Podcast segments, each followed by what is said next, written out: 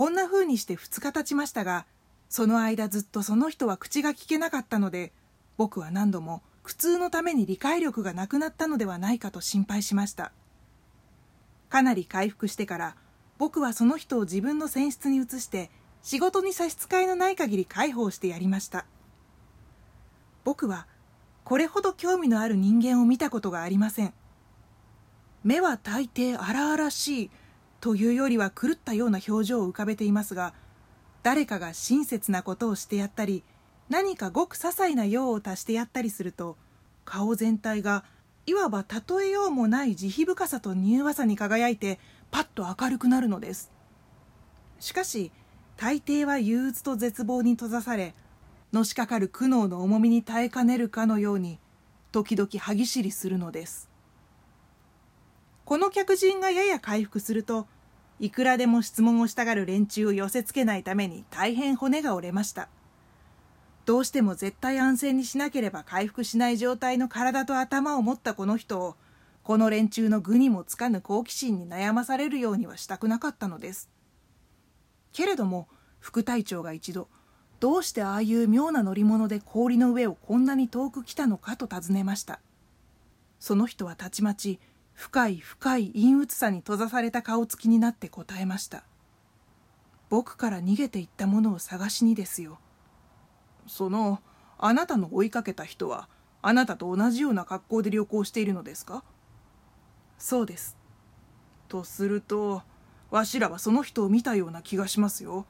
あなたをお救いした前の日に何頭かの犬が人を一人乗せた大ぞりを引いて氷の上を通っていったのを見かけましたからね。これがこの見知らぬ人の注意を引いたと見え怪物その人はそれをそう呼びましたの通っていった道筋についていろいろ尋ねました。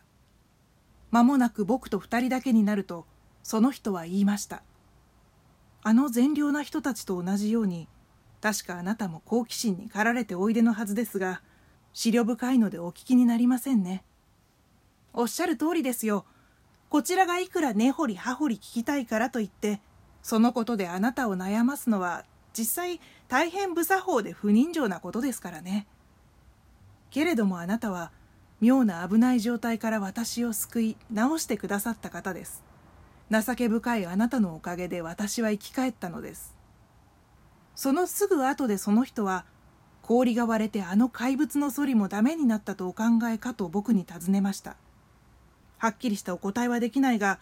ただ氷は真夜中近くまで割れていなかったからあの旅行者はその前に安全な場所に着いたかもしれないとは思うもののどうも判断がつかないと僕は答えました。この時この見知らぬ人の衰弱した精神状態に新しい世紀が生き生きと波打ってきました。甲板に出ることに異常な熱意を示し前に見えたというソリを見張ろうとしましたが僕は船室にいるように説きつけました。まだ弱っていて寒冷な空気には耐えられなかったからです。僕はその人のために誰かに見張りをさせ何か新しいものが目に入り次第すぐ知らせると約束しました。これが今日までのこの妙な出来事に関連したことの日記です。この見知らぬ人はだんだんと健康を取り戻しましたがただひどく無口で僕以外の誰かが船室に入ってくると落ち着かない様子です。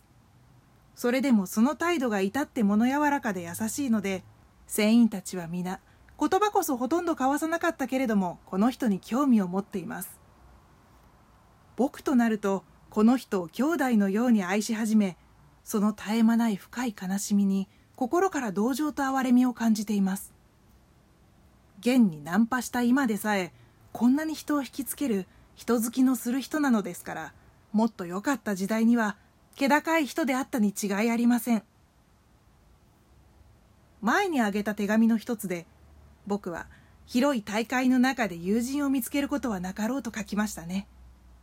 ところが不幸のためにその精神が押しひしがれてしまわない前だったら僕の兄弟分として幸福を感じさせたに違いないような人間を見つけたのです。何か書きつけておいてよいような新しい出来事があったらこの見知らぬ人に関する僕の日記をとびとびに続けましょう。